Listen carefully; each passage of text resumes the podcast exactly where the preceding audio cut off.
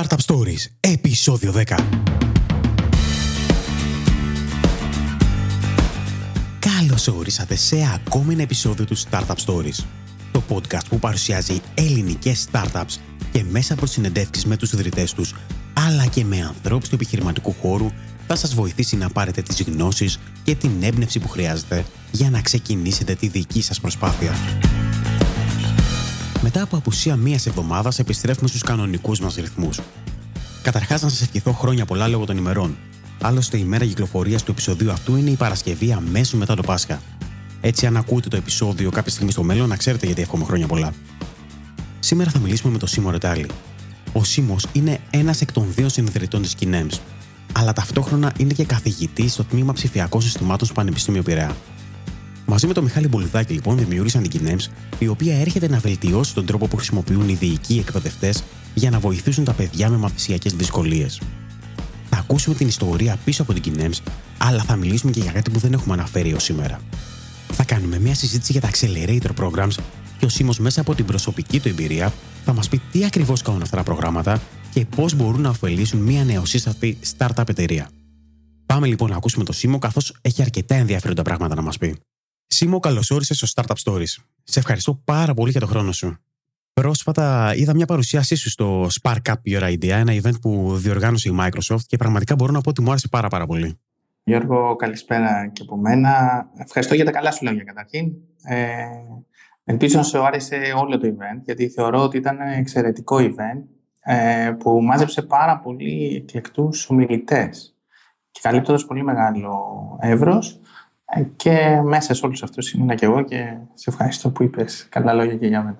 Ναι, ναι ήταν, ήταν πραγματικά πολύ καλό, αλλά μου άρεσε και αρκετά. Το επαναλαμβάνω βέβαια. Μου άρεσε αρκετά η δική σου παρουσία πάνω σκηνή. Ήσουν πάρα πολύ άνετος και νομίζω ότι όλο αυτό έχει να κάνει και από το background σου ως καθηγητής στο, στο πανεπιστήμιο. Ε, ναι, έχουμε γράψει πολλά χιλιόμετρα πάνω στα, μέσα στα αμφιθέατρα. Είμαι καθηγητής στο τμήμα ψηφιακών συστημάτων στο Πανεπιστήμιο Πειραιά και ουσιαστικά αυτό με το οποίο ασχολούμαι είναι οι εκπαιδευτικές ε, τεχνολογίες. Οπότε προσπαθούμε να κάνουμε με τη χρήση της τεχνολογίας στην εκπαίδευση πιο, ε, πιο ελκυστική για τους εκπαιδευόμενους ε, και χωρίς την τεχνολογία πρέπει έτσι κι αλλιώς η εκπαίδευση να είναι πιο ελκυστική.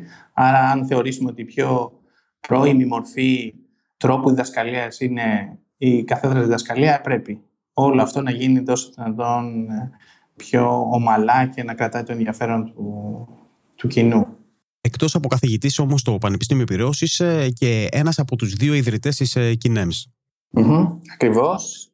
Ναι, ναι. Ε, πριν από δύο χρόνια, ε, με ένα πολύ καλό φίλο και μάλιστα ε, πρώην φοιτητή μου για την ακρίβεια και σε προπτυχιακό και σε μεταπτυχιακό επίπεδο, ε, με τον Μιχάλη τον Πολυδάκη, αποφασίσαμε να ξεκινήσουμε αυτό το ταξίδι ε, με ένα όραμα. Θέλαμε να ασχοληθούμε φυσικά σε αυτό που ξέραμε πολύ καλά, τις εκπαιδευτικές τεχνολογίες, αλλά επικεντρωθήκαμε στα παιδιά με ειδικές εκπαιδευτικές ανάγκες ή μαθησιακές δυσκολίες, ανάλογα ε, που, σε, σε ποια χώρα ουσιαστικά συζητάμε, γιατί χρησιμοποιείται διαφορετικά ο όρος και ήταν μια ανάγκη που πήγασε από μέσα μας, γιατί ασχολιόμαστε, ασχολούμαστε πολύ ενεργά με εφαρμογές στο πεδίο, ουσιαστικά στα σχολεία, αλλά για το mainstream education, ε, για τη γενική παιδεία. Ε, θεωρήσαμε όμως ότι η μεγαλύτερη ανάγκη ήταν σε ένα ξεχωριστό πεδίο και αυτή ήταν η ειδική αγωγή. Α πάμε να δούμε λίγο τι ακριβώς είναι το, το Kinems. Γιατί καταλαβαίνω ότι είναι μια εφαρμογή για παιδιά με μαθησιακές δυσκολίες, αλλά τι, τι ακριβώς κάνει; Ουσιαστικά φτιάχνουμε. Ε, δεν είναι εφαρμογή, είναι παιχνίδια. Ε, είναι παιχνίδια τα οποία παίζονται με την κάμερα του Kinect. Άρα ουσιαστικά μιλάμε για φυσική αλληλεπίδραση με τα χέρια, το σώμα.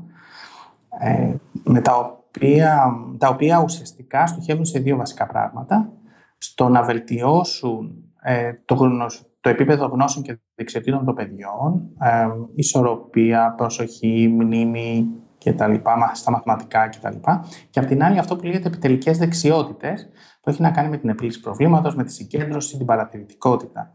Οπότε ουσιαστικά αυτό που κάνουμε είναι παίρνουμε τα θεραπευτικά πρωτόκολλα και τις ασκήσεις που κάνουν οι ειδικοί παιδαγωγοί και εργοθεραπευτές που είναι δύο ξεχωριστές ομάδες, ε, με αυτά τα παιδιά για να τα βοηθήσουν και τα κάνουμε ένα. Τα κάνουμε ουσιαστικά παιχνίδια.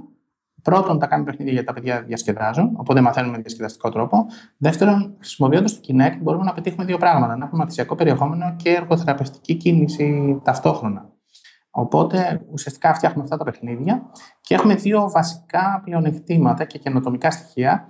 Το ένα είναι ότι τα παιχνίδια δεν είναι κλειστά, είναι ανοιχτά. Δηλαδή, ο εκπαιδευτικός μπορεί να αλλάζει την μπορεί να τα παραμετροποιεί, να αλλάζει τα settings των παιχνιδιών ώστε να ταιριάζει πάντα στο επίπεδο του παιδιού. Δηλαδή, να βγάλει έξω τον χρόνο, να το κάνει λίγο πιο εύκολο, να βγάλει τις ζωές αν το παιδί αγχώνεται ή να τις βάλει αν θέλει να το κάνει λίγο πιο ε, ελκυστικό και να του τραβήξει την προσοχή. Αυτό είναι το ένα. Και το δεύτερο όμως, το πιο σημαντικό, είναι ότι ε, κραταγράφουμε την επίδοση των παιδιών τόσο σε μαθησιακό, ε, σε μαθησιακό επίπεδο, δηλαδή τα λάθη, στη μαθηματικά, στη γλώσσα κτλ., όσο και τις κινήσεις. Δηλαδή, για πρώτη φορά μπορεί πλέον, μπορεί πλέον κάποιος να έχει την ακρίβεια της κίνησης του χεριού, το συγχρονισμό των χεριών, αν θέλουμε να κάνουμε κίνηση με δύο χέρια, τη γρήγορη, τα αντανακλαστικά, πάω δεξιά ή αριστερά. Κάτι το οποίο δεν μπορούσε να, το γίνει, να γίνει και φυσικά είναι προστιθέμενη αξία στο έργο των ε, ειδικών παιδαγωγών αλλά και των εργοθεραπευτών. Οπότε πρακτικά καταλαβαίνω ότι τα παιχνίδια απευθύνονται κυρίως ε, ως εργαλείο σε ειδικούς παιδαγωγούς. Δεν είναι δηλαδή ε, consumer base να τα κατεβάσει κάποιος, να, να τα αγοράσει κάποιος στο σπίτι του για να παίξει. Για την ώρα ασχολ, ε, απευθυνόμαστε κυρίως στους ειδικούς. Σε κέντρα, σε, σε, σε σχολεία που έχουν ειδικές μονάδες ή σε ειδικά σχολεία ε, και φυσικά σε παιδιατρικές κλινικές ή σε ε, ιδιώτες εργοθεραπευτές, ειδικούς παιδαγωγούς κτλ. Δεν πάμε ακόμα στους γονείς, γιατί θέλουμε να είμαστε. γιατί είναι θέμα ηθικό. Δηλαδή, ένας γονιός πρέπει να εκπαιδευτεί πάρα πολύ για να μπορέσει να βοηθήσει ουσιαστικά με ένα παιχνίδι το οποίο έχει διάφορα επίπεδα. Δεν είναι δηλαδή μια κλειστή εφαρμογή, γι' αυτό είπα ότι δεν είναι εφαρμογή.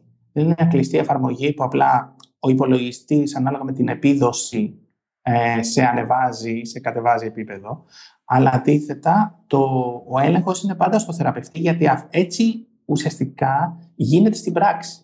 Δηλαδή, το παιδί ακολουθεί οδηγίες και πρέπει να μάθει να ακολουθεί οδηγίες με βάση κάποιο θεραπευτικό πρωτόκολλο. Οπότε γι' αυτό δεν το έχουμε δώσει γονείς. Οι γονείς μπορούν να το αγοράσουν αν θέλουν, αλλά ουσιαστικά την ευθύνη χρήση θα την έχει πάντα ειδικός παιδαγωγός. Και ποια είναι τα σχόλια των θεραπευτών ε, μέχρι στιγμής, πώς έχουν δει την εφαρμογή; Ε, τα παιχνίδια πρώτα απ' όλα αυτή τη στιγμή δραστηριοποιούμαστε σε 8 χώρες. Αμερική, που είναι η μεγάλη μας, έτσι, γιατί η εταιρεία είναι αμερικανική, εκεί ξεκινήσαμε, στην Ελλάδα, στην Κύπρο, στην Ολλανδία και στις σκανδιναβικές χώρες και τώρα πρόσφατα έχουμε και κάποια σχολεία στην Τουρκία. Είναι εντυπωσιακά. Είναι εντυπωσιακά, δηλαδή είναι ένα νέο εργαλείο. Δεν τι λέμε ότι είναι μια νέα μέθοδος. Είναι ένα νέο εργαλείο στα χέρια των ειδικών παιδαγωγών ώστε να εμπλουτίσουν ε, τον τρόπο, τα εργα... τη σουίτα των εργαλείων και μεθόδων με τις, με, τα, με τις οποίες λειτουργούν αυτή τη στιγμή στην πράξη. Έχω πάρα πολλές ιστορίες. Έχω πάρα πολλές ιστορίες να μοιραστώ, οπότε θέλουμε με μια ολόκληρη εκπομπή να μιλάμε γι' αυτό. Είμαστε πάρα πολύ περήφανοι για αυτό που, φτιά, που καταφέραμε να φτιάξουμε. Ε, έχουμε κερδίσει πάρα πολλά βραβεία, είμαστε σε πάρα πολλά σχολεία σαν αναφορά.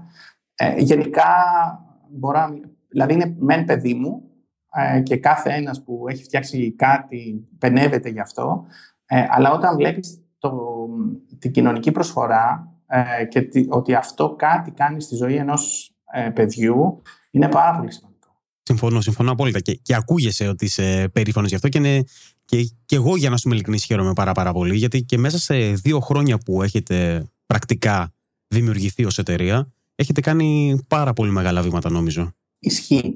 Ε, ε πριν, βέβαια, ανοίξουμε την εταιρεία, είχαμε περίπου ένα χρόνο που κάναμε RD. Δηλαδή, την εταιρεία την ανοίξαμε όταν ήμασταν σίγουροι ότι εδώ υπάρχει κάτι και μπορεί να γίνει προϊόν. Όχι όταν είχε γίνει προϊόν. Όταν είχαμε, αρχίσαμε να δοκιμάζουμε την ιδέα, βλέπαμε το τι λένε οι ειδικοί. Είχαμε δύο-τρία παιχνίδια τότε, σαν ε, πρώτο, ε, σαν demo παιχνίδια.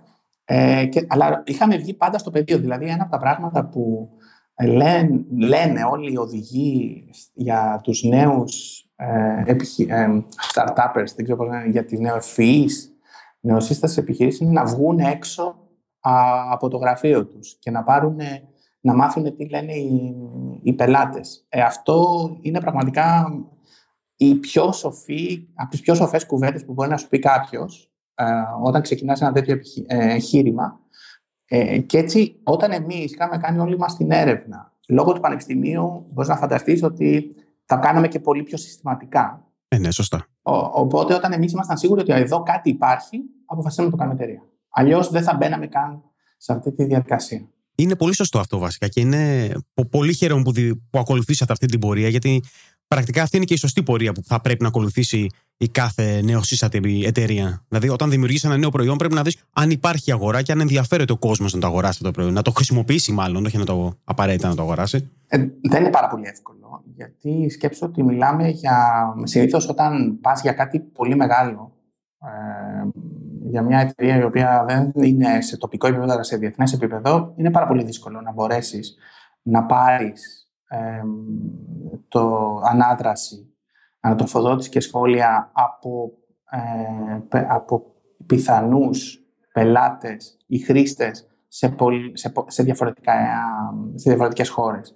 Εδώ θέλει άλλο μηχανισμό, άλλες δεξιότητες και, και άλλο στήσιμο. Σε κάθε περίπτωση όμως, εάν το όραμα είναι ότι πάω να φτιάξω κάτι το οποίο απευθύνεται σε μεγάλο κοινό, διεθνές κοινό, ξεκίνα τουλάχιστον τοπικά. Αλλά τουλάχιστον να ξέρεις ότι στο τοπικό χώρο έχεις όλα τα χαρακτηριστικά, ε, ότι ισχύει στο μικρό επίπεδο και ταυτόχρονα αυτό που φτιάχνεις είναι, είναι, έχει όλα τα χαρακτηριστικά σε ένα πιο διεθνοποιημένο περιβάλλον να μπορέσει να επεκταθεί. Έχεις απόλυτο δίκιο, γιατί υπάρχουν και γενικότερα τοπικοί χώροι οι οποίοι είναι τελείως ε, στρεβλοί. Υπάρχουν αγορές οι οποίες είναι στρεβλές στην Ελλάδα σε σχέση με το πώ είναι στο εξωτερικό. Εσείς πώς και αποφασίσατε να, να πάτε σε μια ξένη αγορά, να, να κινηθείτε προς μια παγκόσμια αγορά; Δεν είναι τόσο απλή διαδικασία. Α, ναι, καλά. Δεν είναι καθόλου απλή διαδικασία και είμαστε, η ακρίβεια είναι πάρα πολύ δύσκολη και κοστίζει πολύ. Έτσι. Ε, Εμείς πρώτα απ' όλα φτιάξαμε την εταιρεία στην Αμερική, γιατί εκεί, μετά από έρευνα που είχαμε κάνει, είναι η μεγάλη μας αγορά. Ε, αν στην Ευρώπη, σκέψω ότι στην Ευρώπη μιλάμε για 15 εκατομμύρια παιδιά, το 10% των παιδιών, πρώτα απ' όλα, για να, να καταλάβουμε λίγο τα νούμερα, το 10% των παιδιών έχουν ειδικές εκπαιδευτικές ανάγκες. Είναι πολύ μεγάλο το ποσοστό. Όσο και αν νομίζει κάποιος ότι δεν είναι δίπλα. Ένα στα 10 παιδιά. Ε, οπότε στην Ευρώπη είναι περίπου 15 εκατομμύρια τα παιδιά, ενώ στην Αμερική μόνο είναι 2,5 εκατομμύρια. Άρα, από μόνο του μας έλεγε ότι εκεί είναι η πρώτη σας αγορά. Οπότε είπαμε ότι φτιάχνουμε κάτι γιατί εκεί είναι η βασική μας αγορά και βέβαια εκεί υπήρχαν και μεγάλη χρηματοδότηση ώστε να το κάνουμε και πολύ μεγάλο όλο αυτό στη συνέχεια. Το δεύτερο ήταν ότι δεν μπορείς, δεν σημαίνει ότι έφτιαξε μια εταιρεία π.χ. Και, την, ε, και έχει ιδρυθεί στο Delaware ή οπουδήποτε αλλού θέλει κάποιος δεν σημαίνει ότι έγινες και εταιρεία, διεθνής εταιρεία και μπορείς να πεις ότι μπαίνω στο διεθνές ε, στερέωμα. Εκεί θέλει άλλους μηχανισμούς και εμείς εδώ χρησιμοποίησαμε το κλασικό μηχανισμό των accelerator programs. Ωραία. Νομίζω ότι μου δίνεις την, ε, την πιο καλή πάσα γι' αυτό, γιατί θα ήθελα να σε ρωτήσω για accelerators programs και γενικότερα αν χρησιμοποιήσατε κάποιο incubator.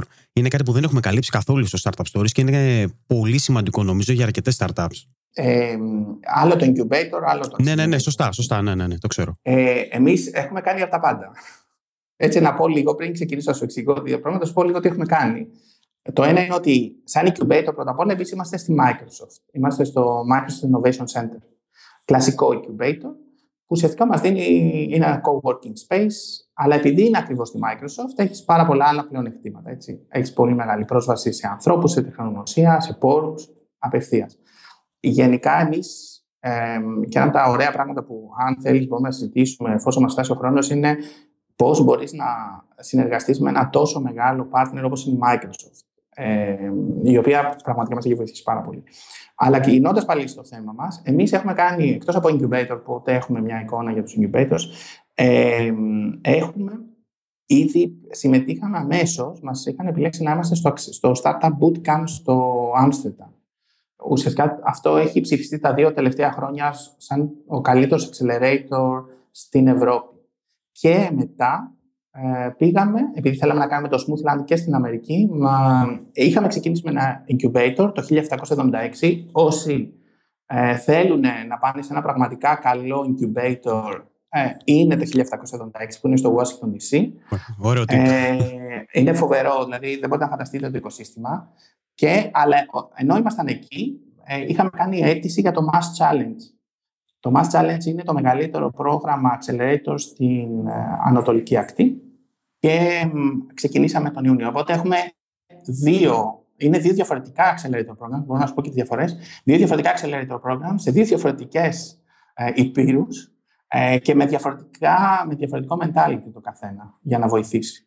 Ωραία, θα ήθελα να μάθω τις διαφορές για να σου είμαι ειλικρινής. Θα ήθελα να μάθω τι προσφέρει το κάθε program και γενικά σε τι διαφέρουν. Ωραία. Ε, καταρχήν, γιατί κάποιος να πάει σε ένα accelerator. Ε, σε κάποιο accelerator να πάει κάποιος γιατί ε, θέλει δύο πράγματα. Ή να βοηθηθεί ως προς το business plan, ώστε δηλαδή όχι μόνο στο να φτιάξει το business plan, ενώ να το κάνει execute. Ε, πώς πρέπει να είναι το business model, πώς πρέπει να είναι το pricing. Και το δεύτερο πράγμα, οπότε να πάρει γνώση, δηλαδή είναι σαν να κάνεις ένα mini MBA για την ακρίβεια, τρεις μήνες ένα καλό accelerator program, αλλά στην πράξη, ένα πρακτικό έτσι, βαρύ MBA. Και το δεύτερο πράγμα είναι να κάνει networking. Και networking όχι μόνο με την αίσθηση των χρημάτων, γιατί πολλοί πιστεύουν ότι πάμε σε ένα accelerator και επειδή θα υπάρχει ένα demo day στο τέλος, θα μου έρθουν και τα λεφτά. Το ζητούμενο δεν είναι να σου έρθουν τα λεφτά ε, και πραγματικά είναι ένας από τους στόχους και είναι και το μεγάλο καρότο για την ακρίβεια των accelerator. Τον accelerator στο demo day για τους, που θα μιλήσεις μπροστά σε επενδυτές, αλλά σε βοηθούν στο να είσαι σε μια τοπική αγορά, σε μια, ε, να κάνεις δικτύωση και να μπορέσεις να βγεις έξω σε πελάτες και να κάνεις scale up όσο το δυνατόν πιο γρήγορα. Αυτό είναι το βασικό πλεονέκτημα ενός accelerator. Τώρα, η διαφορά μεταξύ τους και γενικά η διαφορά μεταξύ accelerators είναι, υπάρχουν μεγάλες διαφορές μεταξύ accelerators. Α πάρω όμως αυτούς που ξέρω εγώ έτσι, ε, μέσα από με βιωματικό χαρακτήρα. Το ένα είναι ότι στο Startup Bootcamp ε, πας και σου, παίρνει, σου δίνει αυτό που λέγεται pizza money. Πραγματικά pizza money, 20.000 ε, δολάρια, 15.000 ευρώ και σου παίρνει 8% της εταιρείας. Οπότε ουσιαστικά μπαίνει επενδυτής.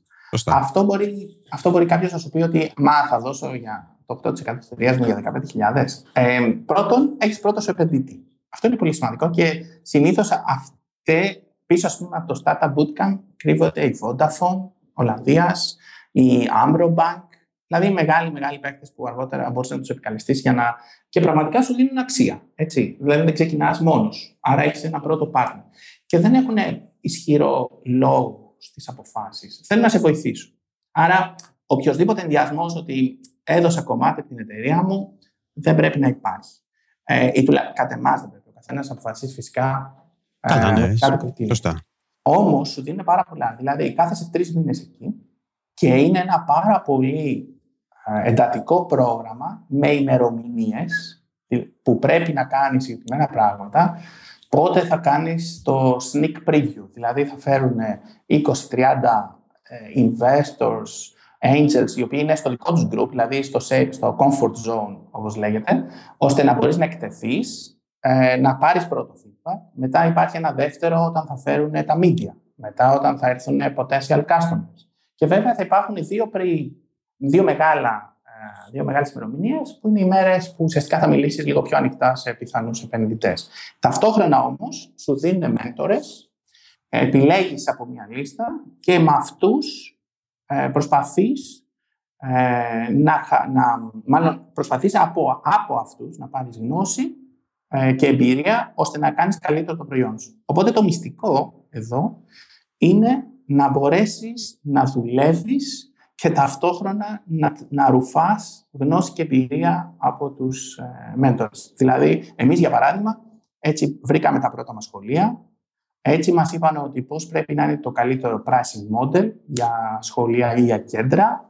Ε, μας ε, ισχυροποιήθηκαμε και είχαμε, ας πούμε, ένας μέτρος ήταν η Microsoft, ένας από τους ανθρώπους της Microsoft Ολλανδίας, οπότε μας άνοιξε διάφορες πόρτες εκεί. Ή είχαμε από το θέλαμε να κάνουμε validation σε κάποια νοσοκομεία, οπότε μας δώσανε κάποιες νοημίες. Για κάποιες ομάδες θέλανε και τεχνικά. Εμείς δεν είχαμε, δεν θέλαμε ε, τεχνική υποστήριξη. Είμαστε για να καταλάβεις, πήγε έξι άτομα πήγανε. Δηλαδή, συνήθως πηγαίνουν ένα-δύο. Εμείς φέραμε όλη την ομάδα, την πήραμε από την Αθηνά και την πήγαμε εκεί. Μάλιστα. Οπότε ήταν και μεγάλη επένδυση και για μας όλο αυτό. Ε, οπότε ήταν πραγματικά πιτσαμάνι για να μπορέσει σε τρεις μήνες να το διαχειριστείς όλο αυτό. Αλλά ήταν πολύ μεγάλη εμπειρία για όλους. Οπότε ταυτόχρονα δούλευε η ομάδα. Εμείς δουλεύαμε όλο το business κομμάτι και τελειώσαμε στους τρεις μήνες και είχαμε αρκετά μεγάλη γνώση το πώς περίπου έπρεπε να είναι ένα προϊόν για μια αγορά εκτός Ελλάδας. Δηλαδή, ήδη ήμασταν στην Ευρώπη. Είχαμε ήδη ένα νέο γραφείο στην Ολλανδία. Μετά, συνήθως αυτά τα το πρόγραμμα σου δίνει και τρεις μήνες να κάτσεις, να, να συνεχίσεις. Ε, να μείνεις σαν co-working space. Και ο λόγος είναι ότι γίνεται ένα demo day, ένα demo day που έχει περίπου 500, ανθρώπου, 500 άτομα. Εμείς είχαμε την τύχη και την τιμή να, είχαμε από, να ήταν στο, στο κοινό, ήταν η Βασίλισσα της Ολλανδίας, η πρόεδρος της Ευρωπαϊκής ε, Επιτροπής. Ε, δηλαδή υπάρχουν και πολύ υψηλά... Ε, και έγιναν μάλιστα συζητήσεις ε, στην, πριν Παράλληλα δηλαδή το Demo Day γίνανε με κάποιους ανθρώπους ειδικέ συζητήσεις. Οπότε έκανες ένα πολύ μεγάλο εκτίθεσαι. Περιμένεις ότι κάποιοι από αυτούς θα ενδιαφερθούν για να συνεχίσει να κάνεις το φυλάκο. Οπότε σου λένε ότι κάτσε κι άλλους τρεις μήνες. Εδώ σου δίνουμε χώρο γιατί σίγουρα δεν θα κλείσει. Αμέσως μόλι κάνεις την παρουσίαση, θα έρθει κάποιος να σου γράψει ένα τσεκ και τελείωσε. Προφανώς αυτό δεν γίνεται. Προφανώς ο σκοπός της παρουσίασης είναι αυτός όμως. Ναι, ναι, ναι, ναι, ναι. Να βρεις επενδυτέ, βέβαια. Εννοείται να βρει επενδυτές. Και πολλοί βρίσκουν. Έτσι, δηλαδή είναι. Αλλά είναι, θεωρώ ότι ε, όποιος ξεκινάει ένα accelerator πρόγραμμα μόνο και μόνο γι' αυτό, ε, καλύτερα να το ξεκινήσει χωρίς το accelerator. Δηλαδή έχεις δίκιο. Έχεις δίκιο. Από αυτά που ακούω, έχεις δίκιο. Εσείς λοιπόν κάνατε το πρώτο μεγάλο βήμα και πήγατε εκεί πέρα και από ό,τι ακούω, πρακτικά ήταν το καλύτερο πρώτο βήμα. Για ποιο λόγο όμως συνεχίσατε σε ένα δεύτερο accelerator, Εμείς μείναμε, ο Μιχάλης, ο ο συνεταίρο έμεινε όλη, όλο το καιρό μετά στην Ολλανδία. Έχουμε έναν partner εκεί, κάναμε scale up, οπότε όλη αυτή την εμπειρία την ε, εξαργυρώσαμε. Και μετά θέλαμε να πάμε Αμερική. Οπότε το να πας Αμερική πάλι έπρεπε να σκεφτείς πώς θα στήσεις το δίκτυό σου. Οπότε είχαμε δύο δρόμους. Ήταν να πάμε σε ένα incubator, όπως είπα το 1776. Οπότε πάλι μέσα σε ένα incubator έχεις αυτό το οικοσύστημα, το κλειστό. Οπότε έχεις άλλες startups, έχεις ανθρώπους γύρω-γύρω, έχεις events. Οπότε μαθαίνεις. Οπότε δεν πας έτσι. Δηλαδή δεν πας να ανοίξεις ένα γραφείο, ήρθα εδώ, ελάτε. Δεν γίνεται αυτό. Θέλεις σε κάθε ένα χώρο να μπορέσεις να πεις στο πιο γρήγορα. Είναι το smooth landing. Εμείς όμως ε, είπαμε να δοκιμάσουμε πάλι το ίδιο μοντέλο. Και, αλλά αυτή τη φορά να μην δώσουμε ποσοστό. Ε, είχαμε ήδη δώσει το 8%. Οπότε λέμε ότι εντάξει, τώρα είμαστε λίγο πιο όριμοι. Ε, πάμε να χρησιμοποιήσουμε άλλου είδους accelerator. Και έτσι πήγαμε στο Mass Challenge. Το Mass Challenge, η διαφορά ποια είναι; Το, το Startup Bootcamp παίρνει 8 ομάδες από τις 500. Το Mass Challenge παίρνει γύρω στις 100 ομάδες από 2.000 αιτήσεις. Οπότε έχεις πάρα πολύ. Είναι ένας τεράστιος χώρος. Φαντάζομαι ένα βιομηχανικός χώρος τεράστιος. Ε, και, αλλά εκεί οι μέντορες είναι λίγο διαφορετικοί. Εκεί πας πραγματικά όχι για να... Εμείς δηλαδή πήγαμε με ένα προϊόν και θέλαμε απλά να το βάλουμε καλύτερα στην αγορά, την Αμερικάνικη αγορά. Ε, ήταν, είχαμε 6-7 μέντορες, τους οποίους όμως τους κάναμε όλους σαν group. Κάποιοι από αυτούς είναι και investors, ήδη δηλαδή από αυτούς, ήταν angel investors. Και η ιδέα ήταν να μπούμε πολύ δυναμικά μέσα στην Αμερικάνικη αγορά. Δεν δώσαμε τίποτα, ενώ ως προς το ως προς ποσοστό και γι' αυτό το Mass Challenge είναι από τα εξαιρετικά, εξαιρετικούς accelerators. Δεν έχει demo day, έχει όμως events. Σε κάνουν, δηλαδή, έχεις πάρα πολύ μεγάλη, δηλαδή φαντάσου μια λίστα τεράστια και επίσης σου κάνει ένα και αυτή ένα προτινόμενο matchmaking με mentors γιατί ε, είμαστε στη, είναι η Βοστόνη. Η Βοστόνη αυτή τη στιγμή έχει τα καλύτερα πανεπιστήμια, έτσι, από τα καλύτερα πανεπιστήμια, εντάξει, μην, μην υπερβάλλω, έχει από τα καλύτερα τεχνολογικά πανεπιστήμια, έχεις πάρα πολύ χρήμα, γιατί είναι πάρα πολύ πλούσια. Και βέβαια έχεις εκεί, ανάλογα σε ποιο χώρο είσαι, θες να είσαι φαρμακοβιομηχανία, θες να είσαι πληροφορική, θες να είσαι εκπαίδευση. Είναι μια πολιτεία που αξίζει να είσαι ούτως ή άλλως. Άρα πρέπει να, να βρεις τους ανθρώπους να σε βάλει μέσα σε αυτό το οικοσύστημα. Σωστά. Οπότε κάνατε το δεύτερο βήμα λοιπόν και γνωρίσατε την Αμερικάνικη αγορά. Εκεί πέρα λοιπόν ε, δημιουργήσατε μετά από το Accelerator, δημιουργήσατε κάποια εταιρεία; Μετά εκείνη τη στιγμή δημιουργήσατε την Αμερικανική. Όχι, η εταιρεία υπήρχε από την πρώτη στιγμή. Α, δηλαδή το, κατευθείαν την... το 2013. Α, κατάλαβα. κατάλαβα. Και ποιο ήταν λοιπόν το, το επόμενο βήμα εκεί πέρα, μετά τον Accelerator; Εντάξει, από εκεί ουσιαστικά έχουμε σχολεία. Δηλαδή, μας βοήθησαν στα πρώτα introductions, έχουμε σχολεία, κλείσαμε κάποιες μεγάλες συμφωνίες με κάποιους ε, distributors για, για, για, να μπορέσουμε να μπούμε σε διάφορες άλλες πολιτείες. Και γενικά κάνουμε πωλήσεις. Πλέον έχουμε χρήστες, έχουμε πωλήσεις, έχουμε έσοδα, ε, έχουμε και φυσικά ενδιαφέρον από επενδυτές. Ε, εντάξει, τώρα πλέον είμαστε δύο χρόνια εταιρεία με στόχους. Έχουμε πάρει άτομα που έχουμε και εδώ στην Ελλάδα, έχουμε development team, αλλά έχουμε και στην Αμερική, στη Βοστόνη. Ε, και σκοπεύουμε ουσιαστικά να πάμε να δραστηριοποιηθούμε, να ανοίξουμε και κάποιο άλλο, όχι ακριβώς παράρτημα, αλλά να έχουμε και κάποια ομάδα και σε άλλες πολιτείες, ουσιαστικά για να μπορέσουμε να μπούμε πιο εύκολα στις αντίστοιχες αγορές. Έχετε αυτή τη στιγμή, μου είπες, δραστηριοποιήσετε σε 8 χώρες. Mm-hmm. Ε, Ηνωμένες Πολιτείες, Ελλάδα και Ευρωπαϊκές ε, Ολλανδία. Ευρωπαϊκές, ε, Έχετε ναι, ναι. Και Τουρκία. Δύο ή τρία γραφεία. Δύο, δύο γραφεία. Έχετε δύο γραφεία, Ελλάδα και Ηνωμένες Πολιτείες. Σε όλο το κομμάτι της Ευρώπης, όλα τα τις πωλήσεις διαχειρίζονται από την Ελλάδα; Όχι. Ε, για να ακρίβεια, έχουμε χωρίσει. Το, το χάρτη είναι ο Ατλαντικός. Το ένα, το ένα κομμάτι το έχει ο Μιχάλης, το άλλο το έχω εγώ, σαν κύρια επίβλεψη. Ε, στην Ευρώπη κυρίως πάμε με resellers. Δεν πάμε με απευθείας πωλήσεις. Μόνο στην Αμερική πάμε με απευθείας πωλήσεις. Ε, και ο λόγος είναι λογιστικός. Δηλαδή δεν μπορείς να έχεις μικρή-μικρή πώληση ε, για κάθε ένα σχολείο, κάθε ένα οργανισμό. Είναι λογιστικός εφιάλτης όταν έχεις αμερικάνικη οντότητα.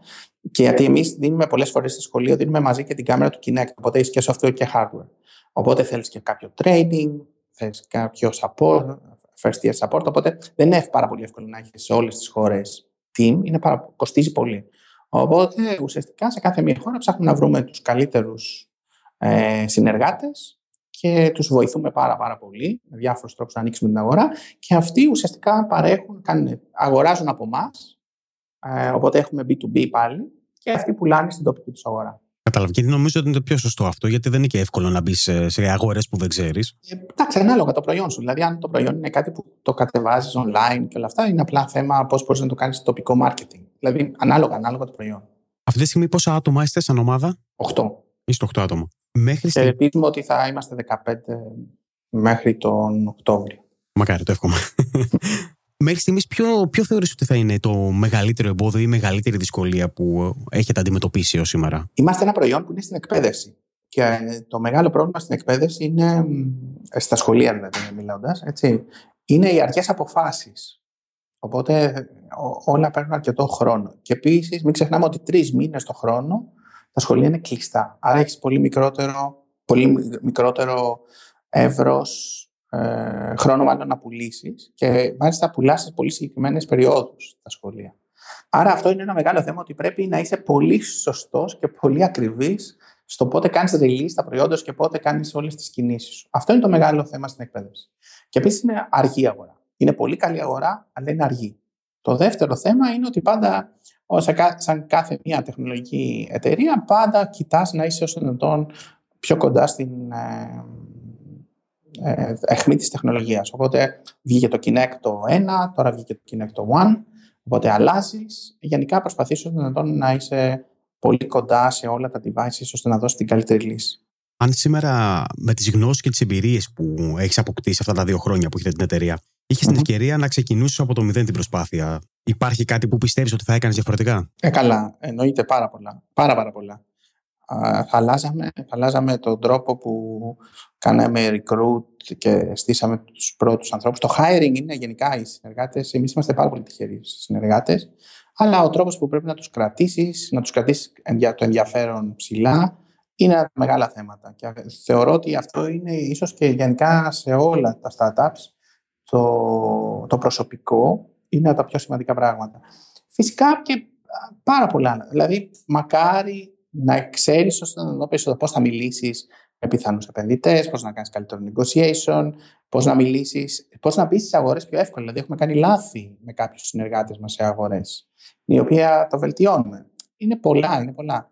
Ε, θεωρώ πάντως ότι το, το κύριο είναι το πόσο κρατάς σε ψηλά επίπεδα το ενδιαφέρον όλης της ομάδας για αυτό που κάνεις, πόσο εσύ είσαι τόσο πολύ μέσα σε όλο αυτό και το κυνηγάς και βέβαια πόσο γρήγορα αντιλαμβάνεσαι τα προβλήματα ώστε να τα λύνεις. Ποιες θα ήταν οι συμβουλές που θα έδινες σε κάποιον που θέλει να δημιουργήσει μια startup, ποια, ποια είναι τα βήματα που του λες εσύ ότι πρέπει να ακολουθήσει; Σίγουρα, π.χ.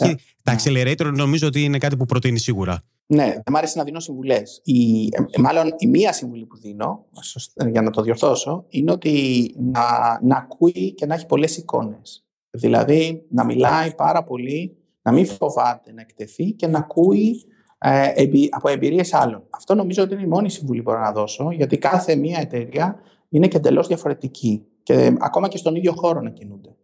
Α, το δεύτερο που...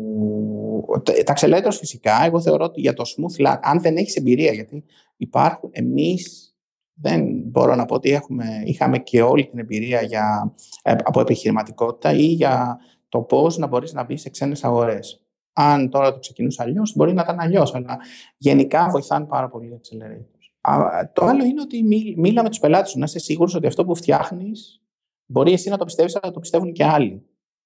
Όλα τα υπόλοιπα ας πάρει το business model canvas, ας ακούσει πολύ καλά τι, λέει ο, τι λένε οι ιδρυτές τους και, και ας πάνε πραγματικά να το ακολουθήσουν βήμα προς βήμα. Δεν νομίζω ότι είναι η εμπειρία σε όλα αυτά, δεν υπάρχουν χρυσοί κανόνες, χρυσές συνταγές, τίποτα. Όπως λέω πάντα, τους λέω, το έλεγα στους φοιτητές μου, το λέω εδώ στην ομάδα, το λέω συνέχεια με τον Μιχάλη, να έχουμε πάρα πολλές εικόνες. Αυτό είναι. Για να φτιάξεις κάτι καλό, και να γίνει, να γίνει στο δυνατόν πιο επιτυχημένο πρέπει να έχεις πολλές εικόνες. Μία προσωπική ερώτηση είναι πώς ένας ακαδημαϊκός καθηγητής καταφέρνει και συνδυάζει τόσο τη δουλειά στο πανεπιστήμιο όσο και γενικά τη δουλειά σε μια startup. Μήπως τελικά το πρότυπο που υπάρχει ότι πρέπει ένα startup founder να είναι 20χρονο, ο οποίος δουλεύει το πρωί μέχρι το βράδυ, δεν είναι τόσο σωστό; Καλά, αυτά είναι στερεότυπα και δεν μου αρέσουν τα στερεότυπα. Ε, και από τις δύο απόψεις. Δηλαδή, ότι ένας ακαδημαϊκός δεν μπορεί να κάνει κάτι πρακτικό, όπως και ένας. Ε, ότι οι startups είναι μόνο για 20 χρόνου. Όχι, τίποτα από αυτά. Απλά ε, να σου πω ποιο είναι το βασικό θέμα. Ότι γιατί λες συνήθως ότι πρέπει να είναι 20χρονο, 25χρονο, γιατί δεν έχεις οικογενειακές δεσμεύσεις. Ε, φαντάσου πόσα ταξίδια πρέπει να κάνει κάποιος. Ο Μιχάλης έχει μετακομίσει σε δύο χρόνια, έχει κάνει έξι μετακομίσεις. Οπότε, γενικά, όταν, όσο έχεις οικογενειακές κοινωνικές δεσμεύσεις, τα πράγματα είναι πιο δύσκολα σε τέτοια εγχειρήματα. Ε, αυτό είναι, γι' αυτό λένε ότι κυρίως είναι για πιο μικρούς. Ε, Επίσης, φαντάσου κάποιον να πει ότι, OK, επενδύω πάρα πολλά λεφτά από αυτό που έχω το εισόδημά μου ή παίρνω μια άδεια άνευ υποδοχών ή ε, για να μπορέσω να κάνω, γιατί θέλω να ανοίξω μια νέα εταιρεία για να κάνω το όνειρό μου πραγματικότητα. Αυτά ε, σε χώρες όπως είναι η Ελλάδα είναι καινούριε ε, εικόνες, ε, καινούρια ακούσματα. Οπότε Γι' αυτό θεωρώ ότι υπάρχουν στερεότυπα, τα οποία όμως δεν είναι τα στερεότυπα. Δεν είναι και λόγος φυσικά όμως να, να σε κρατήσουν πίσω. Έτσι. Άμα νομίζω θέλεις να κάνεις κάτι, δεν πρέπει να μείνεις πίσω επειδή ξέρω εγώ είσαι μεγαλύτερος σε ηλικία ή επειδή μπορεί να είσαι ακαδημαϊκός ή μπορεί να μην, να μην έχεις ε, τόσο μεγάλη εμπειρία σε business, για παράδειγμα. Υπάρχουν τρόποι να λύσεις κάποια θέματα. Ε, πάντα. Εντάξει, αυτό είναι θέμα ε, τρόπου διαχείριση. Ο καθένας διαχειρίζεται το, το, τον τρόπο και την προσωπικότητα, μάλλον τις προσωπικές τους σχέσεις με τον αντίστοιχο τρόπο, έτσι. Ε, δεν υπάρχει κάτι που μπορεί να πει κάποιος, ή τουλάχιστον δεν μπορώ να το πω εγώ. Ε, οπότε αυτό είναι για μένα. Τελειώνοντας, ε, θέλεις να μου πεις πώς βλέπεις το μέλλον της εταιρείας και γενικά ποιο είναι το όραμά σου για αυτή; Κοίτα να δεις. Αυτό είναι μια ερώτηση εξαιρετική.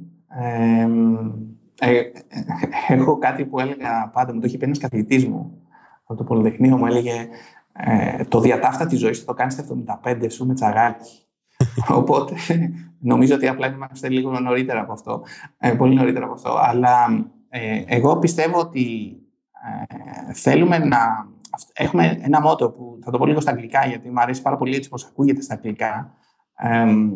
empower children to reach their full potential. Να ενδυναμώσουμε τα παιδιά να, να αποκτήσουν το μέγιστο, να φτάσουν στο μέγιστο των δυνατοτήτων τους. Και για παιδιά με ειδικές εκπαιδευτικές ανάγκες, επειδή τον ξέρω το χώρο πάρα πολύ, πάρα πολύ καλά, ε, από διάφορα βιώματα, είναι πάρα πολύ σημαντικό. Είναι ε, και να σκεφτεί οποιοδήποτε μας ακούει αυτή τη στιγμή ότι το 1 τρίτο των παιδιών με ειδικές εκπαιδευτικές ανάγκες ε, σταματά το σχολείο στην, λίγο πριν την ηλικία των 14-15 χρονών ε, δεν, δεν έχουν δεξιότητες, δεν έχουν ικανές γνώσεις ε, και δεν βοηθάει γενικότερα το σύστημα να ενταχθούν στο πιο ομαλά στη, στο κοινωνικό περιβάλλον. Αν εμείς καταφέρουμε έστω και λίγο να βελτιώσουμε αυτά τα στατιστικά και να μπορέσουμε να κάνουμε τη ζωή των εκπαιδευτικών, των ειδικών παιδαγωγών, των γονιών, γιατί κάποια στιγμή θα προσφέρουμε και λύσεις και στους γονείς, την κάνουμε καλύτερη και πιο αποτελεσματική προς όφελος αυτών των παιδιών. Και δεν είναι, ξέρεις, αν η εταιρεία θα βγάζει εκατομμύρια. Προφανώς, αν το κάνουμε πάρα πολύ καλά, και η εταιρεία θα βγάλει πάρα πολλά λεφτά. Αλλά θα έχουμε αφήσει και κάτι. Υπάρχει το, το κοινωνικό έργο ουσιαστικά που αφήνεις πίσω. Ναι. Είναι, είναι πολύ σημαντικό. Ε, εύχομαι πραγματικά να, να πάτε πάρα, πάρα πολύ καλά, γιατί από τότε και εγώ που έγινα γονιός είμαι ιδιαίτερα ευαισθητοποιημένος σε, σε θέματα που αφορούν ε, παιδιά.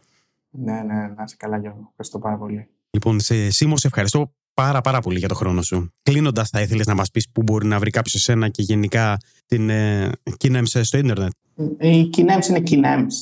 K-I-N-E-M-S.com, kinems.com. Εμείς είμαστε εδώ, είμαστε στο, στο Microsoft Innovation Center ε, στην Αθήνα, στο Μαρούσι. Ε, αλλά γενικά ε, το mail μου και το mail μας είναι εύκολα να το βρει κανείς, οπότε εμένα είναι simos.kinems. Οπότε μπορεί να με βρει και ε, με τα χαράς να μπορέσω να, να δώσω ό,τι πληροφορίες ε, θέλει κάποιος, εάν πιστεύει ότι μπορεί, σε κάτι μπορεί να του είναι χρήσιμος. Σε ευχαριστώ πάρα πολύ και ήταν πολύ ενδιαφέρουσα συζήτηση και πιστεύω ότι θα βοηθηθούν ε, αρκετοί από τους ακροατές. Να είσαι καλά και ευχαριστώ για την ευκαιρία. Α, αυτός ήταν λοιπόν ο Σίμος Ρετάλης. Ελπίζω να σας άρεσε η σημερινή μας κουβέντα και να βρήκατε τις πληροφορίες που μοιράστηκε μαζί μας ο Σίμω χρήσιμες. Ο Σίμω μας ανέφερε κάποιες από τις επιχειρηματικές του εμπειρίες και πραγματικά θεωρώ πολύ σημαντική την κουβέντα μας και ιδίως το κομμάτι που μιλήσαμε για τα Accelerator Programs. Στη διεύθυνση startupstories.gr κάθετος 10 θα βρείτε όλα τα links που αναφέραμε στο επεισόδιο αυτό. Θέλω να σας πω ότι με ενδιαφέρει πραγματικά η άποψή σας τόσο για το επεισόδιο αυτό, όσο και γενικότερα για το Startup Stories θα ήθελα να τη γράψετε είτε στην επίσημη ομάδα του Startup Stories στο Facebook που θα βρείτε στη διεύθυνση startupstories.gr κάθετος Facebook group είτε να τη γράψετε στα σχόλια του επεισοδίου στη διεύθυνση startupstories.gr κάθετος 10. Αν πιστεύετε ότι θέλετε να προτείνετε κάποιο startup που θα θέλατε να ακουστεί στο podcast, τότε μπορείτε να το προτείνετε συμπληρώνοντας τη φόρμα που θα βρείτε στη διεύθυνση startupstories.gr κάθετος propose. Τέλος, θέλω να ευχαριστήσω όλους όσους έχουν μπει στη διαδικασία να γράψουν μια κριτική στο iTunes ή και να κοινοποιήσουν το podcast αυτό. Είναι πολύ σημαντικό και γράφοντας μια κριτική βοηθάτε τόσο εμένα στο να βελτιώνω το περιεχόμενο του podcast αυτού, όσο και το ίδιο το podcast, αφού έτσι μπορούν να το βρουν ευκολότερα περισσότεροι ακροατές. Θέλω για μία ακόμη φορά να σας ευχαριστήσω πάρα πολύ για το χρόνο σας. Μέχρι την επόμενη εβδομάδα σας εύχομαι να είστε και να περνάτε καλά.